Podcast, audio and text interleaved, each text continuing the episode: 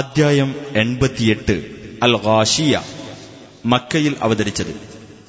Garcia എന്നാൽ മൂടുന്ന സംഭവം എന്നർത്ഥം ആ മൂടുന്ന സംഭവത്തെ അഥവാ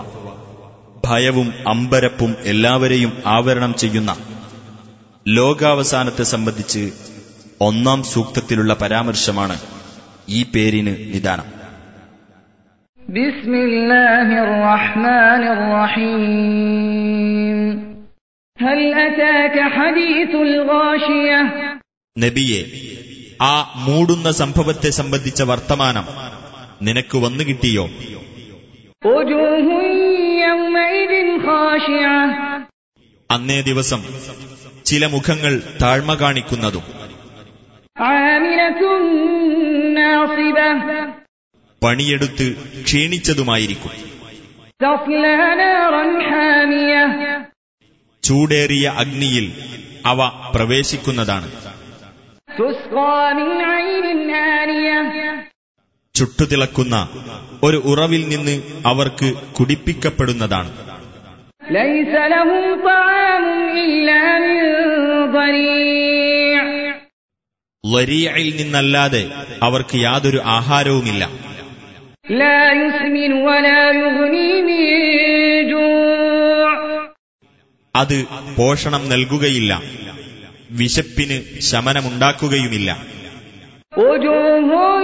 يومئذ ناعمة ചില മുഖങ്ങൾ അന്ന് തുടുത്തുമിനുത്തതായിരിക്കും لسعيها راضية അവയുടെ പ്രയത്നത്തെപ്പറ്റി തൃപ്തിയടഞ്ഞവയുമായിരിക്കും في جنة عالية ഉന്നതമായ സ്വർഗത്തിൽ لا تسمع فيها لاغية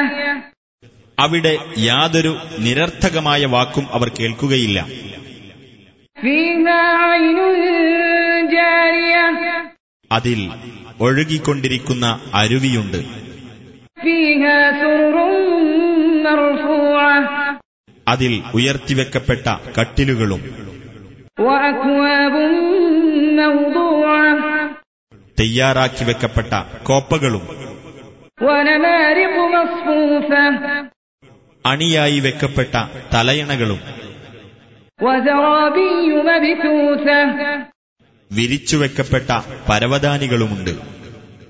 أفلا ينظرون إلى الإبل كيف خلقت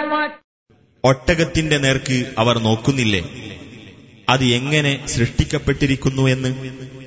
وإلى السماء كيف رفعت ആകാശത്തേക്ക് അവർ നോക്കുന്നില്ലേ അത് എങ്ങനെ ഉയർത്തപ്പെട്ടിരിക്കുന്നുവെന്ന്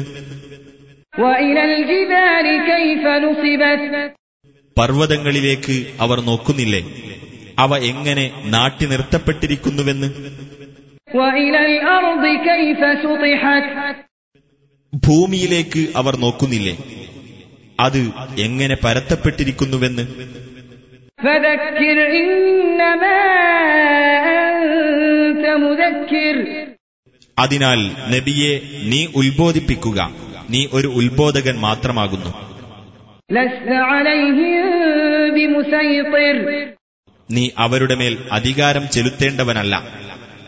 إلا من تولى وكفر പക്ഷേ വല്ലവനും തിരിഞ്ഞുകളയുകയും അവിശ്വസിക്കുകയും ചെയ്യുന്ന പക്ഷം فيعذبه الله العذاب الأكبر അള്ളാഹു അവനെ ഏറ്റവും വലിയ ശിക്ഷ ശിക്ഷിക്കുന്നതാണ്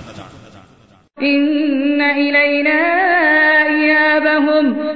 തീർച്ചയായും നമ്മുടെ അടുത്തേക്കാണ് അവരുടെ മടക്കം ثم إن علينا حسابهم